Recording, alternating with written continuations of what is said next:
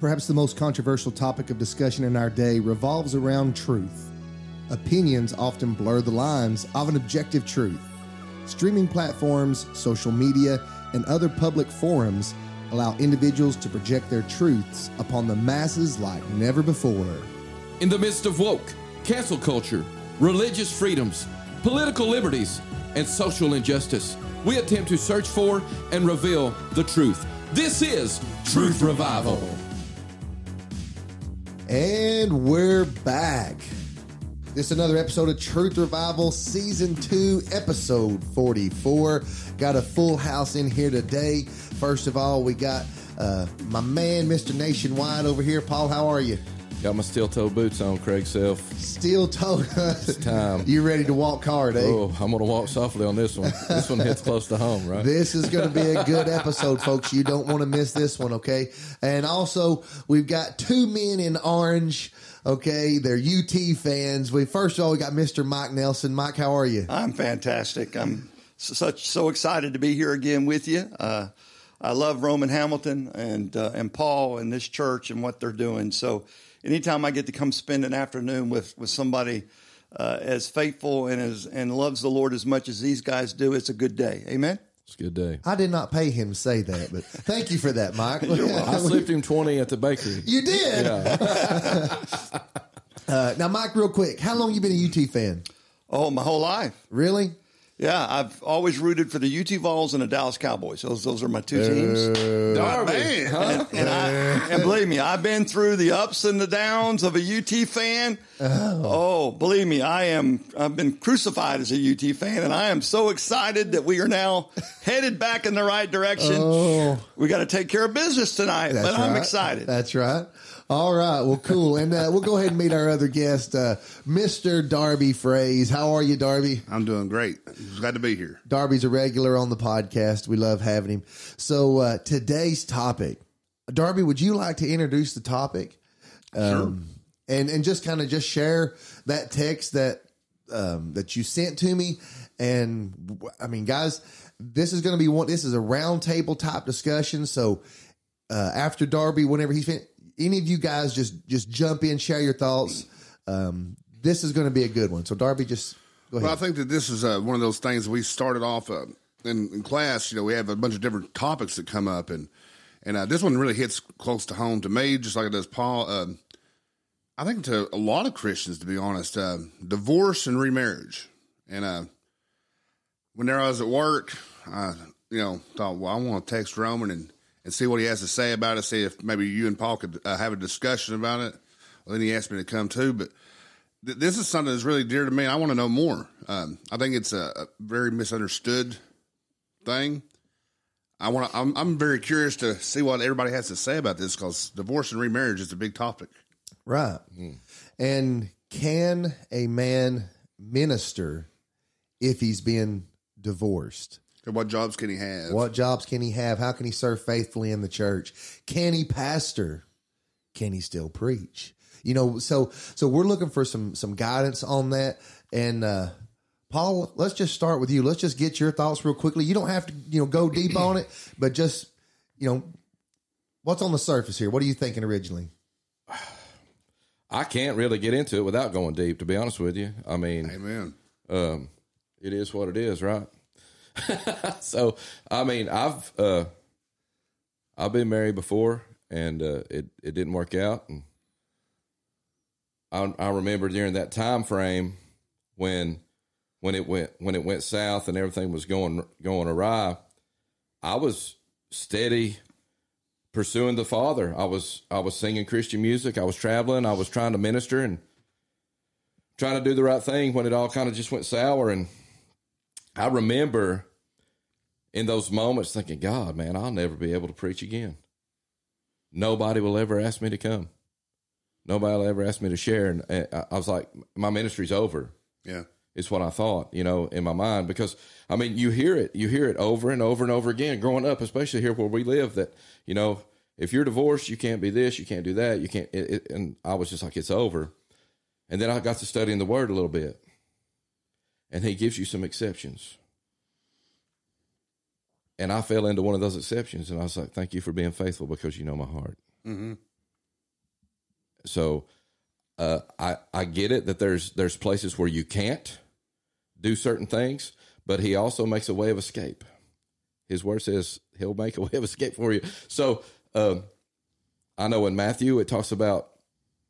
Uh, I'm just going to read it here. It says. Uh, in Matthew 5, 31, 32. Um, Matthew, of course, he's saying, is also said, whoever divorces his wife except on the grounds of porneia, which is sexual immorality, makes her an adulteress, and whoever marries a divorced woman commits adultery. And I thought, well, thank God I'm free.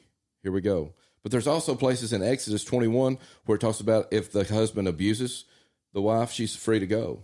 Uh, If he doesn't take care of her the way he's supposed to, the way it's ordained for a man to take care of a woman, she's free to go. And there's other instances where it's you just get in the human human part of it, and you get stupid, and you believe the lie of the enemy, and you forsake what God's put together, and it's over. And I think the biggest trouble in our and, and we can go on from here. The biggest trouble in our society is we approach marriage from a humanistic view. We don't approach it from a holy view. You burned my biscuits, I'm leaving you. Yeah. It's over. Right. And I think uh, we don't put uh, the sacredness of marriage where it's supposed to be, and we don't put the Father where He's supposed to be in our lives. Therefore, it never works out. And what does He say? Whatever God has joined together. Now, a lot of these people get married and God don't join them together. They get together because they lusting over one another, Absolutely. or it works out for them to pay the rent or their car payments or whatever. But if you're led by the Father and you're put together, it says, "What God has put together, let no man put asunder." So, uh, where are we with the Lord? Where's our walk? And why are we getting divorced? And why is the divorce rate so high? I'm going to answer it for you, and then we're going to go on. We're not living for Jesus the way we should. Absolutely. Wow. Mike, and I know once we open Pandora's box with you, it's going to be hard to shut that thing. Let's go. Why would you want to shut that? Here we go. Roman, this is a very important topic to me because this was one of the very first things I had to get grasps of. Okay, um, because I came to Christ through a divorce. Okay, and when Christ saved me, He also called me into the ministry at the same time. And of course, I didn't want to do anything uh, contrary to the Word of God. I didn't want to do anything that would bring shame or disgrace upon my Savior. Uh, so the very first thing I had to get a hold of was what am I allowed to do? What am I qualified to do? What can I do? What does the Bible say about this? I didn't I didn't care what man said. Okay, I want to know God, what do you say about this? So I began to study this issue and I have and and I studied it hard. And it was the very, the very first thing that I really put a lot of energy into because it was going to define my ministry from that point forward.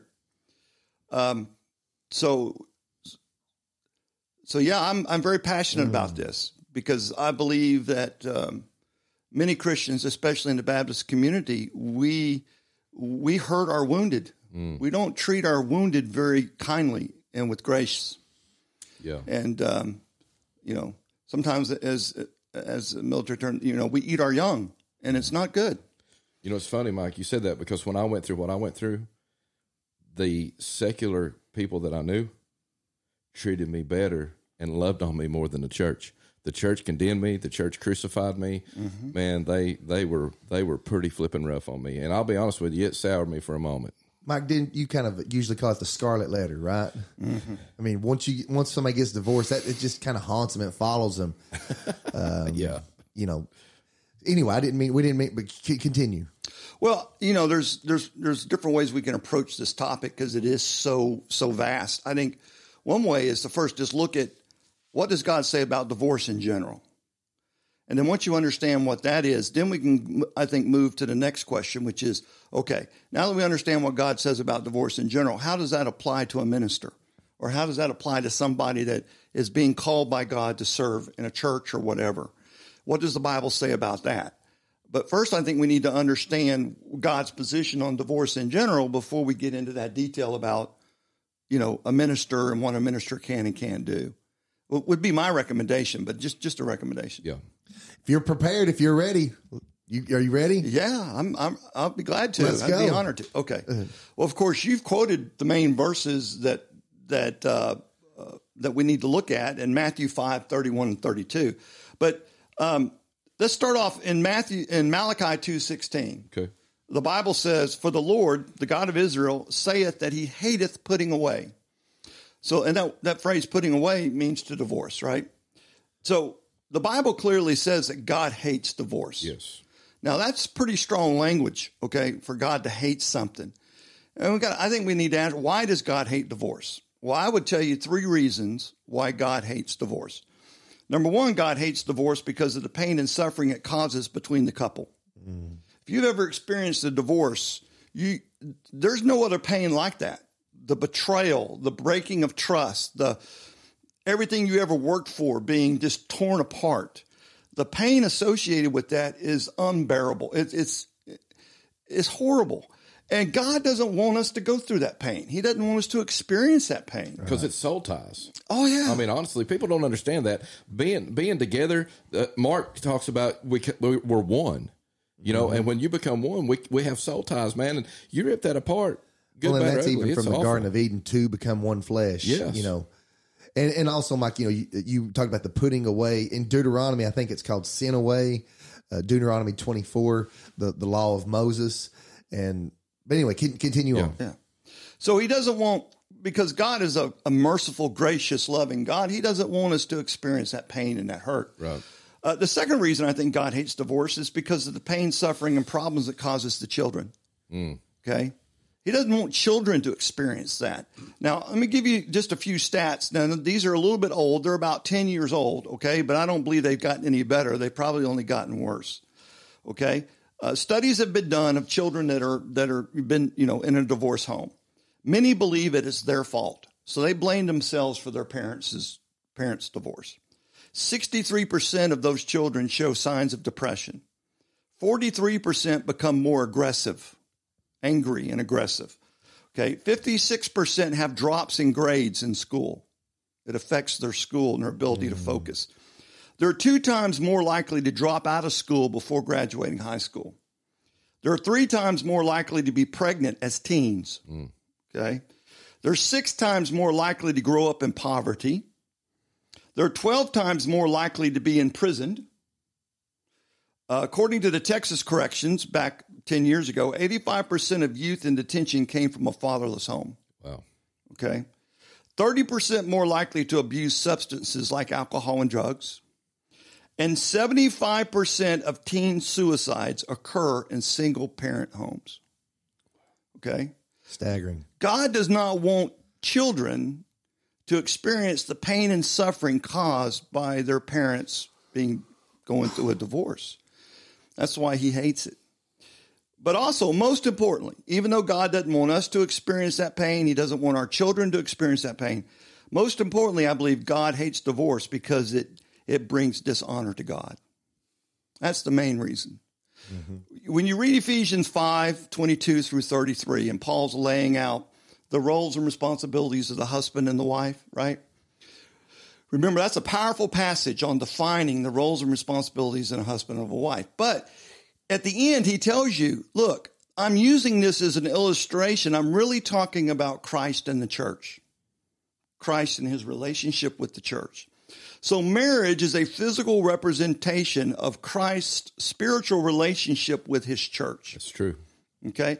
So, when we do marriage right, we're reflecting the correct spiritual mirror of Christ's relationship with his church, and that brings him honor.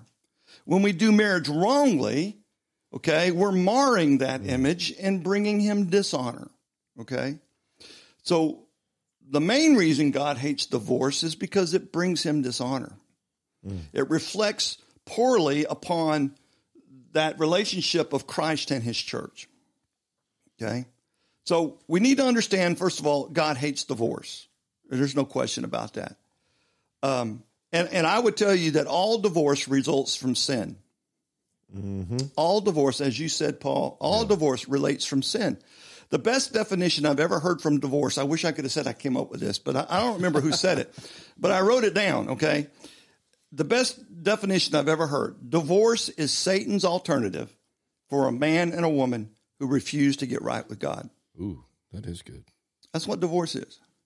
It's Satan's alternative for a man and a woman who refuse to get right with God.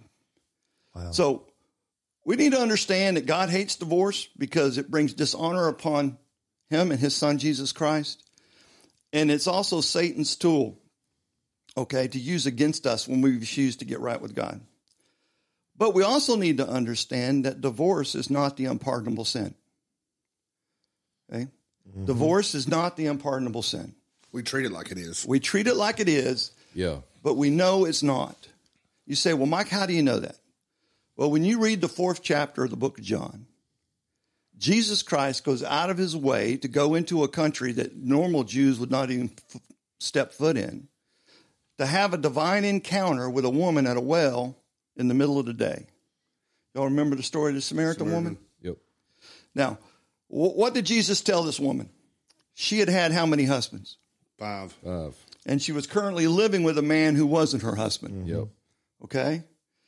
Now, why was she coming to the well in the middle of the day when nobody else would be there? All the ridicule from the people. Because of her lifestyle, because of her past, because of her history. But yet, Jesus went out of his way to make a special trip to her to offer her what? Living water. Amen? to give her the solution to her problem. She'd been seeking for love in all the wrong places, right? Okay. She was trying to fill that hole in her heart that God gives every human being when he creates them, that hole that only he can fill. She was trying to fill that hole with relationships, Yep. and it didn't work. Right? But when she met Jesus, the seventh man in her life, she left completely full and mm-hmm. complete. Amen? Mm-hmm. Seven. Okay. That number complete. Yeah, completion. okay. So now, what are the odds that all five of her previous husbands had died? She's either the first black widow of the Bible, okay, or we can be pretty safe to assume that not all five of her husbands had had died. And i I'm glad you brought that up, Mike, because you know the Bible talks about marriage, and I was thinking about you know because we talk till death do us part. Well, that's a biblical concept. Romans chapter seven for a woman is bound by law to her husband while he lives, but if her husband dies, she is released from Yep. the law of marriage. Matthew nineteen six. Uh, they're no longer two flesh, but one. What God has joined together, let no man separate or put asunder. Um, you know, th- and the Bible talks about from the beginning that God created the male and female, and that a man would leave his father and his mother and uh, and be cleaving to his wife, and they shall become one flesh. And so, like, is it um, the the county clerk that marries us? You know, I've had to sign a lot of marriage papers. Are we married because we perform some ceremony? Are we married because you know we uh, we sign a paper or we, we make it legal with our you know what what constitutes marriage? Well, the Bible talks about it being when you know somebody, when you have intimacy, when you have sexual relations with, with somebody. Um, and that is sex is safe as long as it's within the confines of marriage. But Not only safe, brother, but it is a precious gift from God and it- right to and it- be enjoyed frequently, okay? Because it draws you together with your spouse. So yeah, it's not just safe. and it it is a glorifies and bring- beautiful, it brings God gracious honor. gift from God. as Correct. you said earlier, Mike, when done when done properly. right? Um, when sex is done outside of marriage, it's fornication, it's adultery, you know, the lasciviousness. There's these, it's been perverted in our culture since the beginning of time. Let's not, there's no new thing Yeah, under the sun, as, as Solomon said. But what breaks uh, divorce, um, and it's, it's usually death. I'm sorry, I'm sorry. What breaks marriage, dissolves marriage, is is death, right? In the eyes of God. Well, uh, th- there's two causes in the Bible where God gives you permission to divorce. Okay? There's two reasons. Now, divorce is just a natural result that once once your spouse dies, then you can remarry. There's only one stipulation. Paul says you must remarry another believer, okay? So you can remarry, you're free to remarry if your spouse dies, but you must you must marry another believer because unbelievers are not to be unequally yoked together, right? So so you're free And to that's very important too, right there. Right. A lot, a lot of us don't look at that. We just look at what Paul was saying before. Is I don't think a lot of us um, counsel God before marriage. I know I hate to admit this, but I didn't. Whenever I got married, I just thought I loved my wife, and I thought that that was the one, and I didn't ask God's opinion about it. Right. I, I didn't get any counseling about it and say, go to my pastor and say, hey, what do you think about this, or what should I be looking forward to? I just knew I wanted to marry her, Right. And that's that's the only uh, counsel I got was me, and I think that that's where a lot of our divorces happen is what what you said earlier, but what God puts together, no man tear apart or put asunder. Wh- What did that say? Let um, what God put together. Mm-hmm. I didn't put my marriage together. I mean, I put my marriage together. I don't necessarily believe God did because I didn't counsel him about it. I didn't ask his opinion. Your first marriage is that what you're getting at? Yeah, my only marriage. Oh yeah. you know. Yeah. Um, I didn't ask God about it, so I think that that's where you know that was my number one and my biggest mistake is I didn't talk to God about it at all. Mike, we've also we talked about this. You know, you was talking about we talked about it at the uh, at the bakery there about sexual relations and and knowing man or knowing you know man man and woman knowing each other having having sex and intimacy. Um, and and did we conclude that like w- like when when a person comes together, like in essence, you're you're giving yourself to that other person, right? It, Right. In the eyes of God, marriage happens when two flesh becomes one, period. That's why Paul says we are to abstain from all sexual relations until we're married. Yes. Okay? And so- because of that that spiritual truth that when that's why Paul talks about why do you join your body to a harlot? Do you not know that two flesh become one? In in, in 1 Corinthians chapter 6. So, yes, uh, which is one of the, the the strange things we can talk about later on is that you know, if you're going to hold divorce as a criteria for judging someone's service and ministry, you also need to judge chastity. Was that person chaste before they were married? If they ever had sexual relations with anybody other than their wife, they've got more than one wife in the eyes of God, okay? And if the woman they're marrying ever had relations with anyone else, number one, he should never not even be marrying that person because she's already married to somebody else because she had relations with somebody else. So if we're going to hold that divorce standard, then we also need to apply the chastity standard. But nobody ever wants to go down that road. Nobody wants to talk about that. Yeah, because I'm sitting here thinking now it's like, oh my gosh, this is going to get super messy. Um, but in, in Luke chapter 16 and uh, and also in in Mark chapter 10, li- listen to this. Jesus said, "Anyone who divorces his wife and marries another woman commits adultery." Yeah. Now you got to understand, anybody who divorces his wife without a biblical cause, Oh, right, right. We're, Yeah. We haven't we haven't got there. yeah, yet. you got to insert that there's an implied understanding there that if you have a biblical cause to divorce your wife, then God frees you from that covenant. Right, and we- and, and we had talked about before. It's just as of right now, death that that frees us. I know you're going to give us those two causes in a minute. We haven't got there yet, but but what I'm saying is, you know, some people just think that well, I've got divorced, and and so now I'm free again. But in the eyes of God. Just, just because you signed a paper and then the marriage got annulled or you got divorced, you know, in the eyes of a, a you know a, a judge or whatever, in the eyes of God, it's not it's still not resolved. You know, you you're still in that's causing adultery, which is is living in sin. And, and in our culture, we just we just uh, disregard it. But What's what's the verse say? Let not man put asunder. Man does not have permission to release you from the marriage covenant because the marriage covenant is not owned by man. The marriage covenant is owned by God. He created it. He owns it. so so the first, I mean, death frees us. Number one, okay. You're going to give us those other two biblical reasons, Right. all right? You want me to do that now? Yes, yes. Now, but before I say that, let, let me finish up this conversation about the Samaritan woman. The Samaritan woman teaches us that divorce is not an unpardonable sin. And it is forgiven like all other sins are forgiven at the moment you put your faith and trust in Jesus Christ. There's not a sin you've ever committed in your life that's not covered by the blood of Jesus, okay? I hope everybody that's a true believer in Jesus Christ understands that, okay?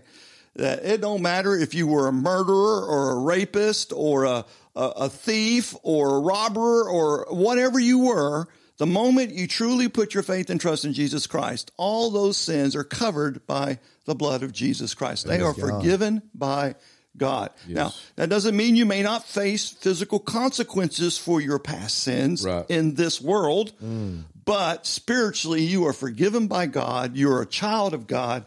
And when you die, you're going to go to heaven and spend eternity with God. Amen. Mm. I hope we all can agree on that, right? And I think it's, it's that's taught clearly. But we go back to um, Matthew five thirty one. He says, "But it hath been said, Whosoever shall put away his wife, let him give her a writing of divorcement." Now, why did Moses say that? Why did Moses command to give a, a woman that you have put away a writing of divorcement? Well, you got to understand what was going on at the time. Men were divorcing their wives for any reason. Oh, my wife don't cook good enough. Bye. My wife don't clean my house good enough. Get out of here. Okay. My wife doesn't give me enough sex. Go. I'm going to go find me another wife. They were divorcing their wives for just any cause. That's why I asked the question. Can, can a man divorce a woman for any cause? Yeah. Mm-hmm. Okay, well, what would happen when a man would divorce a woman without a biblical cause? She, would- without a bill of divorcement, she would be left with nothing to do. Right. She couldn't remarry. She had no way to support herself. And to protect the woman, God told Moses to give them a, a written bill of divorcement. That gave her legal rights to go remarry. Mm-hmm. So she would have some form of support to take care of herself. So God did that as a way to protect women from being arbitrarily kicked out of their home and their marriage without a biblical cause. It was to protect the women. It wasn't to condone divorce or to give the men an easy way out. It was God graciously taking care of these women Yeah. who otherwise would have no way to take care of themselves. Okay? But that, but God, but then God reiterates that's not what his plan was, right? His plan was for what what's been joined together, man can't put asunder. Mm-hmm. Only I can release you from that because I'm the one that owns the marriage covenant. So, what was God's plan? God's plan from the very beginning was for a believing man to unite with a believing woman in holy matrimony and for those people to stay married until death separates them. That's God's plan. So we need to understand that from the beginning too. This is God's vision. God's plan was for every child that's born in this world to come into this world from the union of a believing man united to a believing woman in holy matrimony, okay? And they stay that way till death separates them. Yeah, even Solomon said, "Honor the wife of your youth. Mm-hmm. You know, love her, cherish her. It's a, it, it's a beautiful thing." But now we come to verse 32. In Matthew 5 32, what's it say? But I say unto you that whosoever shall put away, that means divorce his wife, saving for the cause of fornication. So here's the reason, a reason that God says you can divorce your wife or your spouse, as the case may be, is for fornication. Now we got to understand this word has two meanings. It's the Greek word porneia that we get our word pornography and, and uh, uh, from, but it has two meanings. There's a physical aspect of it and there's a spiritual aspect of it. So there's physical fornication and there's spiritual fornication according to God's word, okay? So, what is physical fornication? I think we all know what physical fornication is. That's when your spouse is is guilty of having sexual relations with someone other than you. Whether it's a woman woman or man man or if it's heterosexual, it doesn't matter. If they have sexual relations with anyone other than their spouse, they've committed physical fornication, mm. okay? And Jesus says physical fornication is a biblical cause for divorce. Now, is it a mandate for divorce? If my wife was to cheat on me, does that mean I have to divorce her? No, No. Do I have God's permission to divorce her? Yes. But does would God prefer me to try to reconcile my marriage and save my marriage? Yes, he would. Absolutely. How do I know that? I know that from the book of Hosea, right? The book of Hosea teaches that. Okay, Gomer and Hosea. I don't know why you'd marry a woman named Gomer, but but I guess then that was an okay name for a woman. She, she must have been a looker. She know? must have been, man. She Uh, might have been beautiful. you'd have to to get over that He name. was full. He was full of the Father. He had to be to put up with it. you know? So, I mean, that is a that's a biblical lesson that teaches us that God would prefer us to be able to reconcile. But remember, He took Gomer back under what condition? That from that day forward, she was faithful to Him and only Him. Right? She wasn't allowed to continue to play the harlot. Mm. She had to repent of that sin and truly be faithful to her husband from that day forward. And and if your spouse commits adultery on you, and she or he or she truly repents, truly repents and does works meet for repentance, God would prefer you to be able to forgive that spouse, reconcile your marriage, and keep your marriage together. It's true. Okay, that I, I believe that with all my heart. But if that spouse refuses to repent, God does not suffer us to have to stay married to an unfaithful spouse.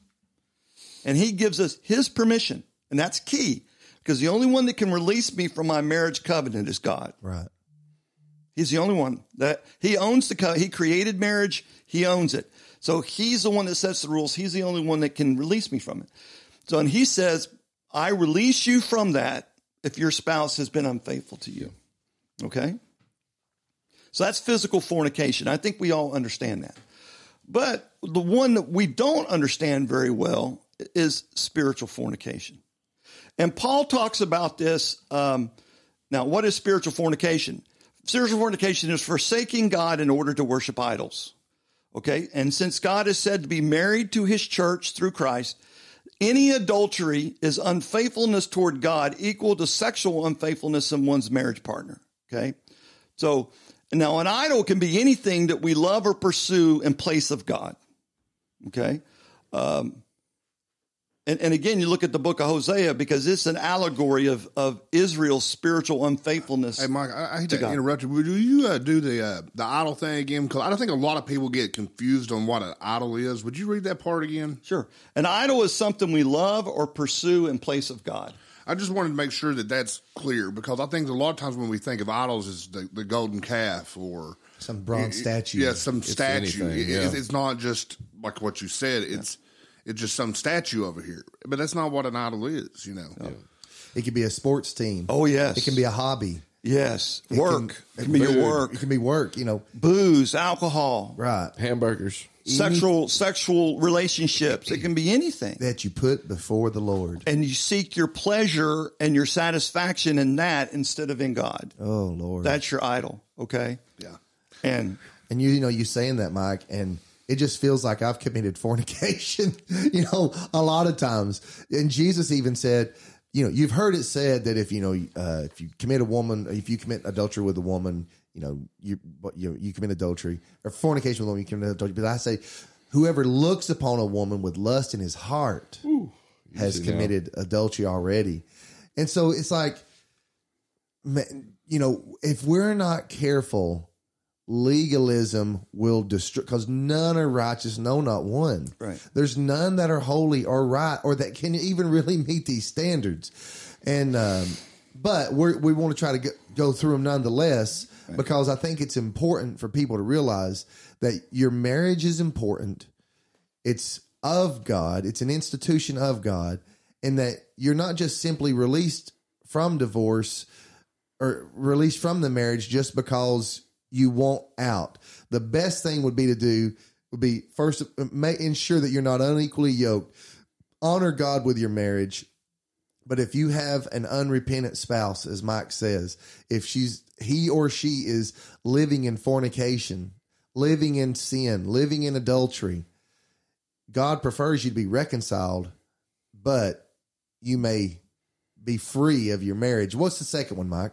Well, we're fixing to get to that. And we're talking about it's called spiritual fornication. Okay.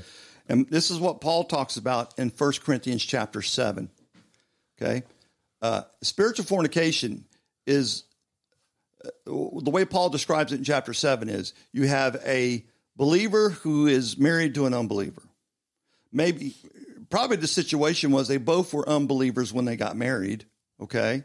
And one has come to faith in Christ. So now one is a believer. I would hope that it wasn't you were already a believer because now you're violating 1 Corinthians 6:14 that says you're not supposed to be unequally yoked together in the first place, right? But I've seen that happen many, many times in my ministry. And I've counseled against it. And they go, Oh, but I love this person. They make me so happy. And six months later, they're back in my office crying their eyes out, right? But anyway, uh, the situation is you have a believer married to an unbeliever. And because of your faith, that unbeliever wants to leave, wants nothing to do with you, wants to depart. Paul says, let them depart. You're not under bondage anymore. Okay? Now, but if that unbeliever chooses to remain with you, then let them remain. Because your goal should be to try to win that person to Christ so that they become a Christian too, right? And the longer they stay in that Christian home with you under the influence of, of the Christian teaching and lifestyle that should be going on in that home, they have an opportunity to come to faith in Christ and become that Christian that, that God wants them to be, right? So if that unbeliever chooses to stay, Paul says, let them stay. Okay? Uh, and hopefully they're going to come to Christ one day and your marriage will be truly what God wants it to be. But if that unbeliever chooses to leave, he says, let them leave. Now, why would Paul say that? That's the question. Okay? Why would Paul issue this command? And, and he makes a statement, by the way. Um, in, in verse 12 of 1 Corinthians uh, 7, he says, first he talks about divorce traditionally, i.e., um, the, for, the um, you know, the first cause or fornication, you know. But, but then he says, the rest speak I, not the Lord. So when Paul talks about this concept of spiritual fornication, he says, look, this is coming from me as an apostle of Christ. He said, I haven't heard a direct message from God here, but I believe because of my position in Christ and what he's called me to do, I am free to tell you what I'm fixing to say. Okay. Right. And he lays this out. Now, why would Paul do that? Now, this is going to be a little controversy. You like a little controversy on your podcast? We want the truth, right? Okay. That's what Truth Revival is all about. What was Paul? Paul was a member, he was a Pharisee and a Jew among Jews, right? The Bible also tells us he was a member of the Sanhedrin, right? Member of the Jewish council. Zealous. Zealous. Member of the Sanhedrin. Mm-hmm. Tradition holds that to be a member of the Sanhedrin, you had to be not only married, but you had to have a child. Okay? That was the tradition of the day. So if that tradition is true, that means Paul was married and probably had children. Okay? But yet, when he writes later in the epistles, he talks about not being married mm-hmm. anymore. What happened? Well, remember, when Paul on the road to Damascus, who did he meet? Jesus. He met Jesus and had a life altering, life changing encounter with the risen Savior. Amen? Yeah. Okay, and he became radically saved. He left Tarsus, his home, saw the Jewish Pharisee Sanhedrin member who was out persecuting Christians and throwing them in jail and, and having them stoned to death, right? He went back to Tarsus, what? A born again, believer. true believer and follower of Jesus Christ. What did he go home to? He went home to a home where his father was a Pharisee okay, where he was a member of the Jewish community, an important member of the Jewish community. Remember, member of the Sanhedrin, the ruling council. His wife would have been a Jew too, a Jew among Jews. Okay? He went back a totally different person, a born again, true believer in Christ. I believe his wife wanted nothing to do with that. Wow. She said, uh uh you want me to do what? You want me to leave my faith? You want me to walk away from everything I've ever known my whole life and follow some carpenter named Jesus? Is that what you want me to do? Are you mm-hmm. kidding me? This is the same guy you went out to arrest people and throw them in jail. Yeah. Now you want me to give up everything and follow this Jesus guy? Mm. Are you crazy? Really? Mm. And I think Paul's wife choose to leave him. And Paul is giving you personal testimony. He's telling you, how do I know this is true? I haven't heard directly from the Lord, but because of my own personal life and what's happened in my life, because my wife left me after I became a Christian, but yet God still called me into ministry and is using me as the apostle to the Gentiles, I believe what I'm telling you is absolutely truth. But what Paul didn't understand is that Jesus did talk about it. He just didn't have that scripture in front of him. Listen to what Jesus says in Matthew 19 29. Jesus said, And every one that hath forsaken, that word hath forsaken is the same Greek verb used for divorce. Hmm. He says, Everyone that hath forsaken houses, or brethren, or sisters, or father, or mother, or what? Wife, or children, or lands for my name's sake shall receive a hundredfold and shall inherit everlasting life. Okay? That's pretty powerful. The words have forsaken in, in this verse and the words put her away and leave him in 1 Corinthians chapter 7 are all forms of the same Greek word which means to dismiss, to dismiss, to put forth away, or to let go from one's further notice. So why would God use this as a cause? Think about this. If you're an, if you're a believer, if you've become a believer and you're married to an unbeliever, and your unbelieving spouse wants nothing to do with your faith, okay? You now got a choice to make, don't you? Yeah. What's your choice? You're going to please God or please your spouse? Because if you stay faithful to God and you get involved in church and you start doing all the things God wants you to do, your spouse is going to leave you. Yeah. Because your spouse has said, I want nothing to do with this Jesus person. I don't want to spend all my time in church. Okay, I want things back the way they were. I want us to go out and party on the weekends and have a good time and, and have things the way they were. I don't want to be a Jesus follower. And if you're going to try to force me to be a Jesus follower or make me live in that air, in that environment, I'm out of here. Yeah. That was like Doug, the guy we had here a couple weeks ago.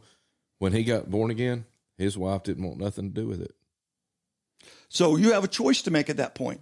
Either you can back up and basically kind of turn your back on God and try to save your marriage, or you can say, honey, you know, I don't want you to leave me. I don't want our marriage to end, but my relationship with Jesus is more important than my relationship with you.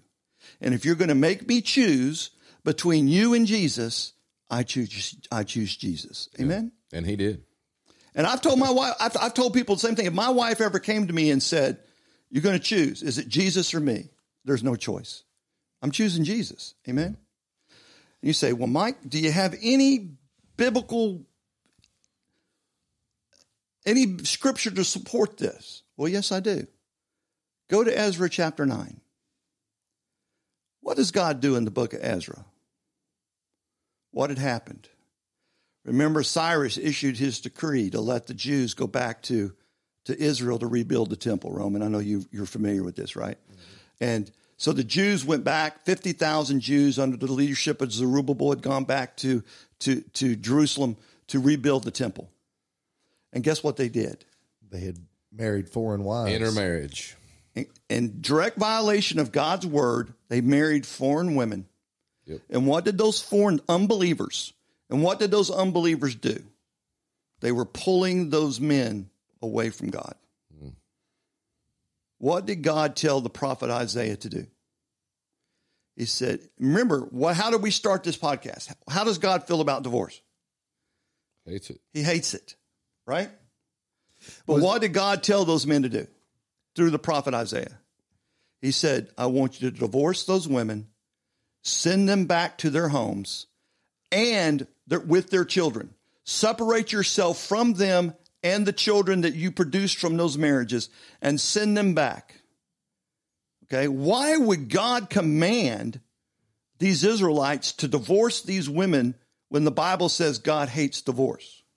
It's pulling away from God because our relationship with God is more important than our relationship with anyone or anything else on this planet. It's true. Okay? And if it's going to come down to your relationship with your spouse and your relationship with God, what does God want you to choose? Him. Him. Okay? So you have this thing called spiritual fornication. Now you got to understand this only only applies in a situation where you have a believer married to an unbeliever. Okay.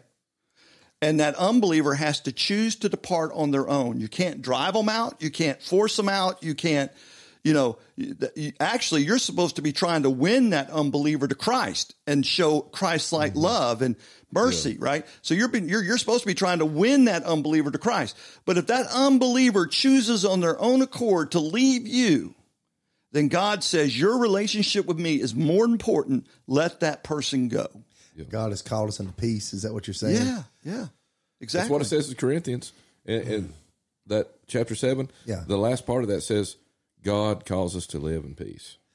So I hope that we've done a, um, Mike has done a pretty good job, an, an amazing job laying the groundwork for divorce now we're probably going to have to do a part two. You know, I want to continue on, obviously, um, but that this will be part one, and I'll edit all this out. So, does does anybody else have any more questions or comments, Mike, or do you do you do you want to keep going on that? Well, the, the, there's yeah. Let, let me. I think we need to kind of logically take it to a conclusion to help people understand if they've been divorced, what they need to do. Okay. okay? because I want to just leave it with here's the doctrine, okay? Because that doesn't help people that are in that situation, all right? Um, but so so what is God's bottom line about divorce? In my opinion, the Bible, what the Bible teaches, God's bottom line about divorce is don't let yourself be the cause of your divorce. That's God's bottom line. In other words, I'm not going to be the one that's ever guilty of physical fornication. I'm not going to be the one that gives my wife a biblical cause to divorce me. Okay? If I get divorced, it's not going to be because I did something wrong. I can't think for my wife. I can't climb in my wife's head and make her do the right things. The only person I can control is me. So, what God's bottom line is, Mike, don't you ever do anything to be the cause of your divorce. Mm. Okay? You be the godly person I want you to be. Don't be the one guilty of the physical fornication. Okay? Um, and, and I think that's important for us to, to understand that. Um, now, if you're in that situation where you have a an unbeliever married to a believer, then you got to make sure that that unbeliever is choosing to leave on their own, and you're not forcing or driving them out, but you're loving them and trying to to encourage them to to accept the Lord also and become that kind of person. But what do you do if you have divorced your spouse for some cause other than fornication? Now, I believe for my uh, there's only, those are the only two reasons God gives you permission to break this covenant: physical and spiritual fornication. I've heard people say, "Well, what about my spouse beats me?" If my spouse beats me, should I? Is that permission to be divorced? No. The answer is no. Mm. Now, it's permission to separate, and that's what I tell people. I say, look, if you've got a spouse that's physically abusing you, separate from them until that person repents and and and gets right with God and is willing to treat you the way that you are supposed to be treated. Separate from them. But while you're separated, you're still married and you must act accordingly and live accordingly, okay? It doesn't give you freedom to go start dating somebody or or living with somebody else. You're a married person in a state of separation because your spouse is or is being abusive to you. I will never tell a woman that she needs to stay in a home with an abusive husband. Right. So, what about in Exodus 21, where it says, if he doesn't take care of you and do the things that, that he's supposed to do, like provide for you, house you, and all these things, you're free to leave there in Exodus 21? Well, you might be free to leave, but I, I don't believe it says you're free to divorce. Okay. Okay. Uh, again, you can you can separate from that person, uh, but the Bible, Jesus said, except for the cause of fornication. So he makes it very clear that there's only one reason why God gives you permission to be rele- released from this covenant. It's either physical fornication or spiritual fornication. And if one of those two causes don't exist, then God has not released you from from this covenant unless death occurs. Unless death occurs, of right. course. So, but but you can separate. Uh, and because uh, I'm never going to tell a woman to stay in a house where she's being beat up. That's that's right. no way. Get away from that person. Separate from that person. But remember, you're still married. Okay, and and you got to act accordingly. Now, while you're separated, if that spouse that beats on you decides he's going to get a girlfriend and start living with some, well now you have a biblical cause for divorce because Yeah. he's committing fornication Yeah. so now you can be released from your marriage and divorce him okay Right. but if you separate the goal should always be to reconcile as soon as possible you all you only want to stay separated uh, the minimum amount of time required for that person to repent seek help get counsel and start living a godly life again right? So you can re-reconcile your marriage. Yeah. you don't want to stay separated for any amount of time longer than necessary okay? It's only to protect you and to keep you from from being hurt physically that you're going to you know separate from that person. And you want to reconcile as soon as possible okay? In other words you don't want to use separation to cause your spouse to eventually go cheat on you so you can then divorce them. You know the separation is just there to protect you and keep you from being harmed until you can come back together again okay but what do you do if you've already if you've been divorced and and you didn't have biblical cause for that divorce? Well, I would say number 1, go and reconcile your marriage. The first thing God would want you to do is try to go back and reconcile your marriage. Try to put that marriage back together again if it's possible. Okay? Or stay unmarried. That's what Paul talks about in Yeah, Corinthians. be a eunuch. Yeah, you stay unmarried. Okay. Now, but what if you've already remarried? Okay, what if you know? Okay, well, I I didn't have a cause and I'm divorced, but I've already remarried. Does God want me to divorce that woman so I can be unmarried? No, I don't believe two sins. I don't believe two wrongs make a right. What God would want you to do is be faithful to that spouse and love her the way, or love him the way God calls you to love them. Okay, and Here's what I would encourage in that regard. You know, Mike, obviously you don't want to divorce the one that you're living with to go be re- remarried to that person, but you can still reconcile and find mm-hmm. forgiveness and, a, and a resolution for them to say, listen, what happened between us, I wish it hadn't happened, but I've decided to follow Jesus. I've repented and I want you to know that I'm sorry for hurting you. I'm sorry for harming you, you know, and, and try to mend that so that you can be free and to, to move forward in, in the other direction, you know, um, I don't think that you should still. I don't think that you should live remarried in this new happy state and pretend to be right with God, and that other person be like, they've never came to me and and and, and mended this or resolved this, you know, because then I think that would be hypocritical, right, you know. So that's But what. I my- also I also believe if if if you've been divorced without a cause and you've remarried, well, I think you also need to get right with God in the sense that have you ever confessed that sin to God? Have you ever went to God and said, God, you know, I messed up. I divorced my wife when I didn't have cause to do so. I know that's in violation of your word. Um, I've already remarried, but but I want to ask your forgiveness for that. I want to confess that that was wrong.